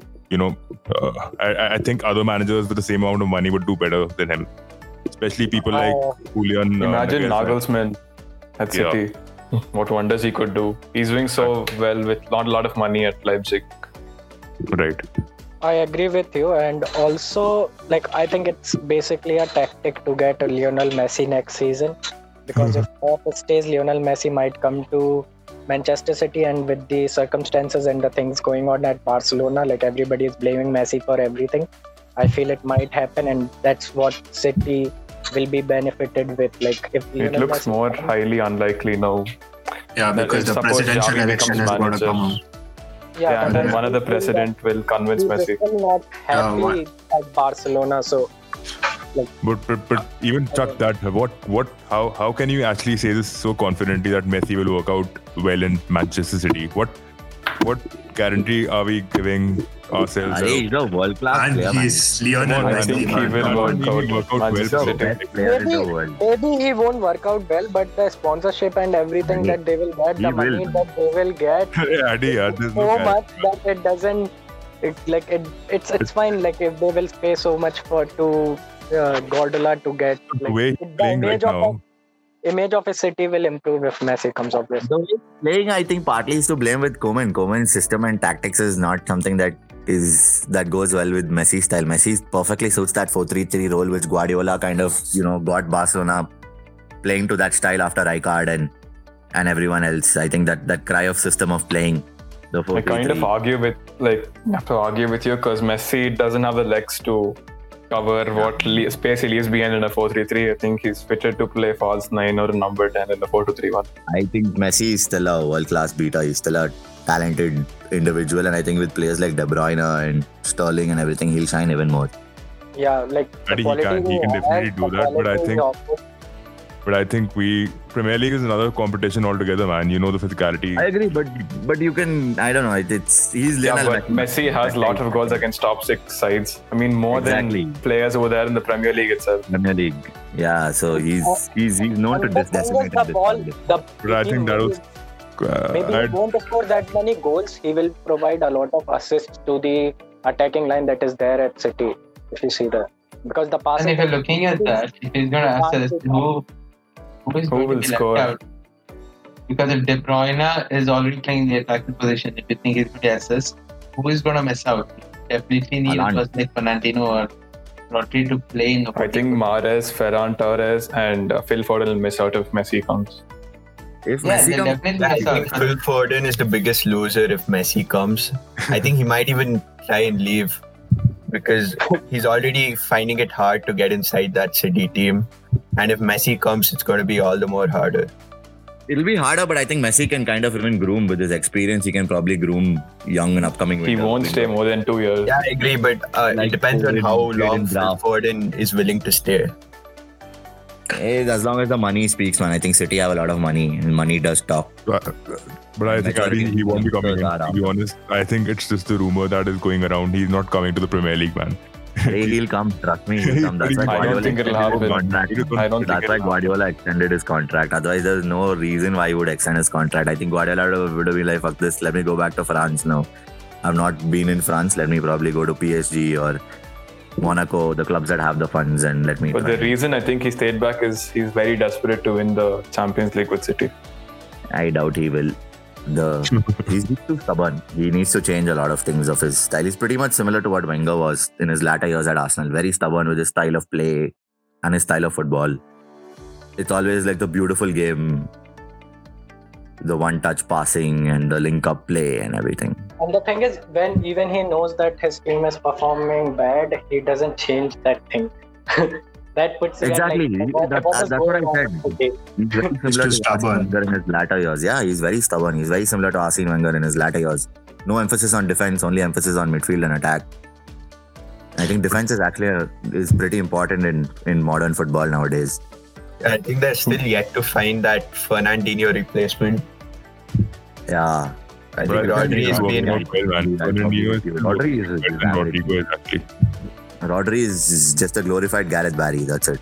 from from from uh, a tall Elneny to uh, ah whatever. A glorified Gareth Barry. but what do you guys think of Cancelo? You're a Liverpool fan, na? yeah, yeah, fine now. Ah, so okay. Glorified Dietmar Hamann.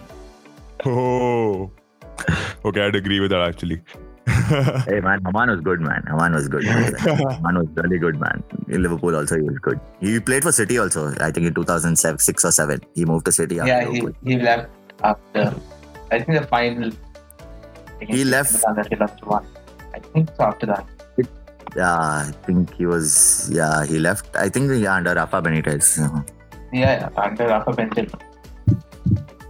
So in the end, I think we have to just prove, uh, see if Messi comes and proves like the people who are expecting him to, you know, not flourish to prove us all wrong. Are he will man. He's a world class talent. He's one of a kind. That guy is one of a kind, dude. Newcastle Aston Villa game got postponed because of COVID Postponed. also. Right. Five Yeah. tested Just positive. It's not going to get postponed. Most probably, I think they'll cancel the game and give the win to Aston Villa. No, they postponed it No, officially. they The statement came out. Hey bro, this is not FIFA. They can't give the win to Aston Villa. Where you It put, happened put the match in and you're like, fuck this shit, and they'll give up. It happened Isn't in that what they did for. Napoli Juventus game five, It, it three weeks to, ago? Went to Yeah. Juventus. Serie A. Arey, Serie is bloody all corrupt, man. Those bloody Italians, as I said in previous Yeah, podcasts. Calciopoli like, man, scandals. Dirty people, man. Dirty people. That Berlusconi bastard. Okay, cool. Let's just get on with the other questions. So, what do you guys think about Havertz? Is he really going to get included in the team? Because the kind of form other players are carrying, we don't see him getting anywhere in the team. So, this is another question. So, where do you guys see him fitting? Do you think he'll be there in number eight? Or he'll play as an inward right winger? Will he be there as a false nine where Tammy is at the moment? What do you think? my opinion, uh, Havertz is world class and um, he just needs to be played in the right position and he needs to be given time because he's just he's just come into the Premier League and uh, he's still very very young. So if you, uh, I think his best position is in the number ten spot, and um so yeah, I I think if he's given time, he can be a really good signing for Chelsea. But the problem is if Chelsea play with a number 10, they can't play with a Werner and Abraham. And they're actually benefiting off Abraham's I mean, uh, Werner's space and Abraham's physicality.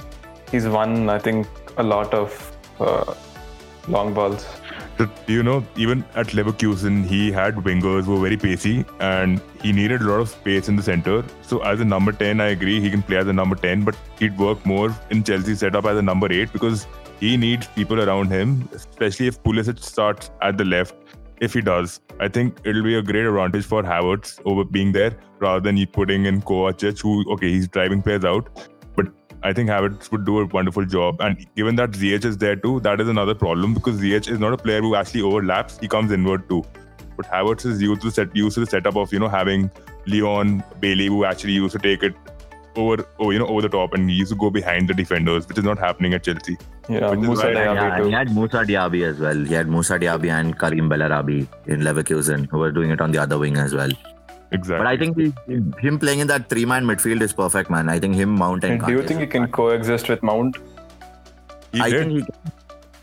I think I think it's a little bit too offensive if you look at But Kante is there, man. If you play Kante in that holding role, that guy is the best in the business, and he'll take care of your defensive duties. I- and I think gradually, even Havertz will start to adapt to the English style of playing, wherein he also learns to track back, and he does track back. I've seen him a lot of time, but he's a bit clumsy in his tackles and stuff like that. But he, he's he's young. He'll improve. he does make an effort to go back. But I think Yeah, he does. He does. He does. So I think him replacing Kovacic in that Chelsea midfield is, is the key.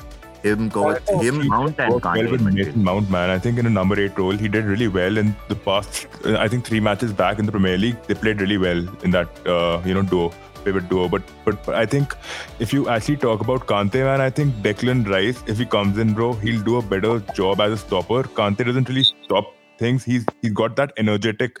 You know, vibe vibe going on around. He's trying to put on pressure on other players, but I think Declan Rice would be more interceptive than Kante is at the moment. What do you guys think? I think Rice is again overhyped, man. English talent. I don't. He's okay. He's decent. just I the don't worst know. Scott McTominay, bro. but I think the current form that he's carrying, I think he'll really add on to you know uh, Chelsea's pivot issues, which were there during the start of the campaign. But right now, I think they've been covered well ahead too. So I think that is where the entire difference is being made. But yeah, I feel Havertz will be better like as a substitute, like not starting in that lineup, because then it'll get too offensive and like Chelsea. Yeah, they play with offensive fullbacks also.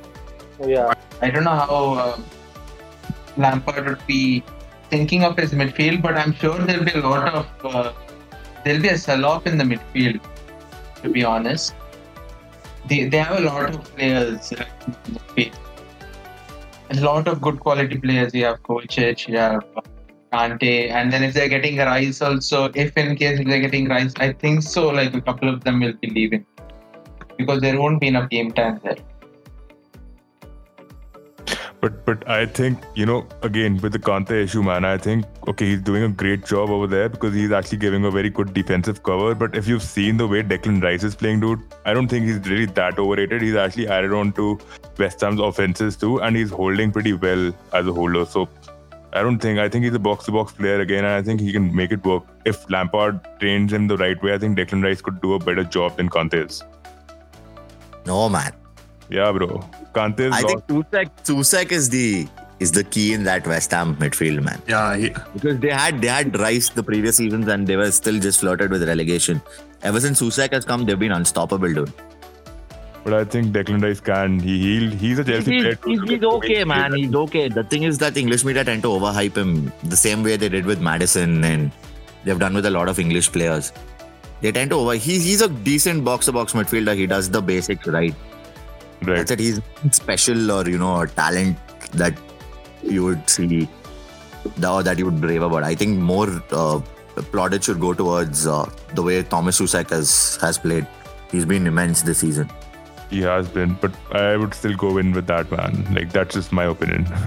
Uh, he can, he can. But again, at Chelsea, I don't see really where will he suit with. Where's he going to play? Will he replace Kante? I doubt. Highly doubt they'll, they'll drop Kante to replace him with Rice. they will not drop him. I think they'll get into a double pivot again with a single eight number eight probably, and you know.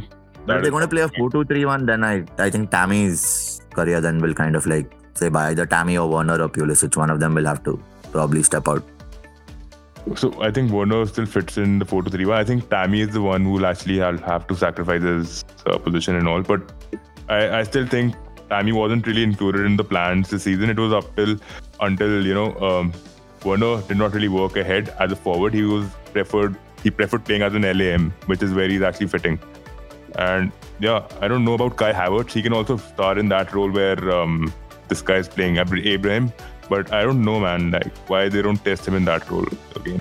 I think as a false nine too, he can actually fall in deep and do whatever Harry Kane's doing. But yeah, Hmm, I think debatable, maybe, maybe not. I don't know.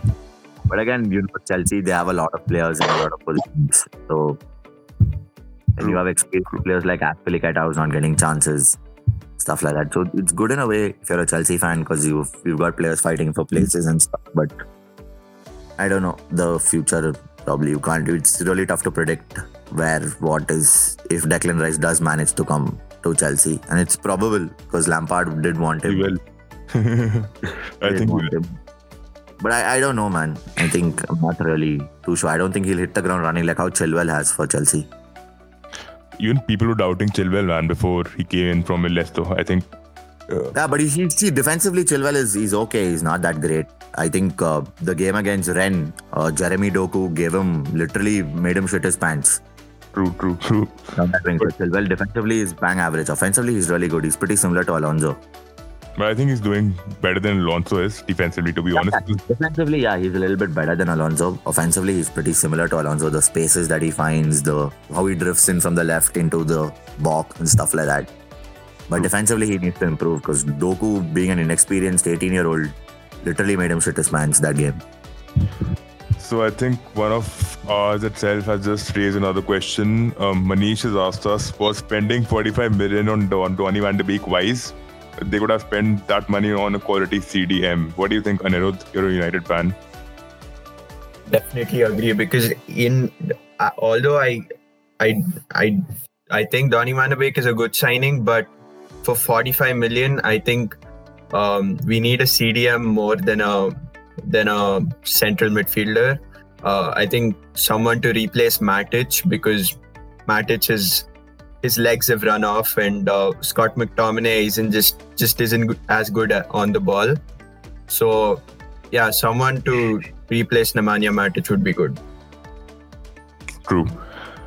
Uh, yeah, man, there are other questions too. So, Tottenham Hotspurs, so there's a page uh, named after the club. He's Oh just asking God, us why are so, so the question is why are Tottenham Hotspurs so good this season in comparison to the previous ones? Yeah, that's like basically just blowing your own bubble, trying to make your own ego expand. But yeah, Rhetorical what, what's your answer to this be? I good. I think it's probably Mourinho is working his his bit of magic that's left in him. I think players like Son and Kane are finally stepping up to the plate. Uh, Right. But but again, I, I still don't really see Spurs uh, content uh, you know uh, contending for the title till the end of the season. I think somewhere in between we might see them fall off the paces. Which I is think, what you uh, want. Sorry. I think Ndombele this season has been Yeah, I think Ndombele also. I think Mourinho has kind of forgiven him because Ndombele, I think last season said that he wants to, he'll never play for under Mourinho again and stuff like that. And it, I think they're both kissed and made up. So he's also been, he was really good against uh, Chelsea. and I think He he was was. Spurs' best player. He was their best player. True. Harry Kane also dropping deep has has been a great change. Yeah, I think, I think But here and there, Mourinho has Kane- tweaked that tactic. So I think Harry Kane dropping in deep against Chelsea never worked out well because Son wasn't really that, con- you know, near him. He couldn't really get that space which he wanted, which he usually gets. He comes a little central, but I think Son again couldn't really get that space, which is why playing Kane a little deeper was an, again another misjudgment. I think Yeah, but against City it worked really well. it did, it did, it did. I think they're very consistent. Spurs Defender. very consistent compared to other teams. Ooh. I think Spurs are very consistent. That's why they're not so good, but they're on the top of the table. So I Like think they haven't had a major loss. I think the defenses are also doing good, uh, a good work in form of you know just giving out those aerial balls which they which they started off in the season. They lost the first match to Everton, which wasn't again they didn't really play that well. But the other matches, if you see Eric Dier and um, Alderweireld, they really gave out uh, everything offensively. Even the way Van Dijk plays out to Mane or Salah is what something he was aiming for. And the second ball is what really Harry Kane really optimized on. He found Son, and I think that is how they really finished those games off. And even against Also, United, man, those counter-attacking build-ups were pretty immense, very intense. I feel they have made right signings as well, like Reguilon and Hojbjerg in the middle. Like Hojbjerg has been so good and Reguilon as well on the left. Hojbjerg like, has been again, yeah.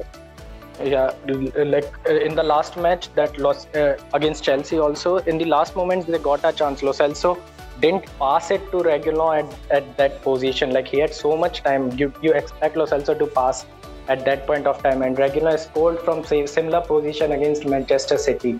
So that pass wasn't good. But if you see this Tottenham side, they have been really good. Like last season, Harry Kane was injured, uh, Son got injured, uh, his hand was fractured. So like they had so many injury issues in that last season, and Mourinho coming in like after in the mid mid season almost. So it wasn't that Mourinho didn't get time at that point of time, and now he has time. He has built this team, and they are pretty good this season, to be honest. Right. They are, they Spurs have Spurs have scored the most number of goals this season, but I think they still do lack something um, um, creatively. I think they lack uh, a proper number ten. I think especially in the game against Everton, I think first game of the season, uh, they were pretty poor. So I think going forward, they might lack something creatively. Anirudh, I disagree on that because I think Ndombele is doing a pretty terrific job, man, as an attacking midfielder. Yeah, he is, but uh, he's not that kind of classic number 10. He's more of someone who will progress the ball. I think what Anirudh's trying to say is like an Eriksen. They're missing Yeah, Eriksen. and- Oh yeah, yeah. Someone who can provide balls to Son and Kane. And. Kane, exactly. A creative midfielder who can pass, who's good with the ball, good vision, good technique. Yeah, sometimes they, they will. I think Los up Lozano can do that from the deep. Lo Celso can, but again, uh, he's a bit selfish, and there are times Last where game he we saw like that was clear opportunity. Lo Celso could have passed easily. Like he had so much Yeah. time to He shouldn't have. Yeah. He should have given it to Reguilon. Reguilon, He yeah. regular easily. He, he could have tried to give it to Kane also on the right side, but Regular was too easy. But he I don't know what. And my other worry with Spurs is probably for Kane or a Son does again get a get the same injury. Do they have the same backups who can carry them forward? I don't. I think Carlos Vinicius is doing pretty well. Yeah, I don't know who's going to That's cover for Europa Kane. League. Son, though. That's Europa League. I don't think in the Premier League against sides like Liverpool and Yeah, you know, definitely not against yeah, sides like what Liverpool, but against smaller teams. Yeah. But they've got decent wingers, man. So I think they'll be incorporating them, obviously, because they don't have really. but Son and Kane's oh. impact on the game will be a huge miss. That is there. And their I understanding, think I think the link up with Son and Kane, the Yeah. partnership that both have built is is immense for Spurs. It is, but I think They're Arsenal thriving this have season. else to offer. too. I don't know, man. We just need to see how it works out for them in the game because I think it's very situational. This is your first North London derby where I'm actually shitting my pants. uh, I'm sorry, but I think Arsenal's going to lose it again, bro. अरे thanks bro you jinx it like this only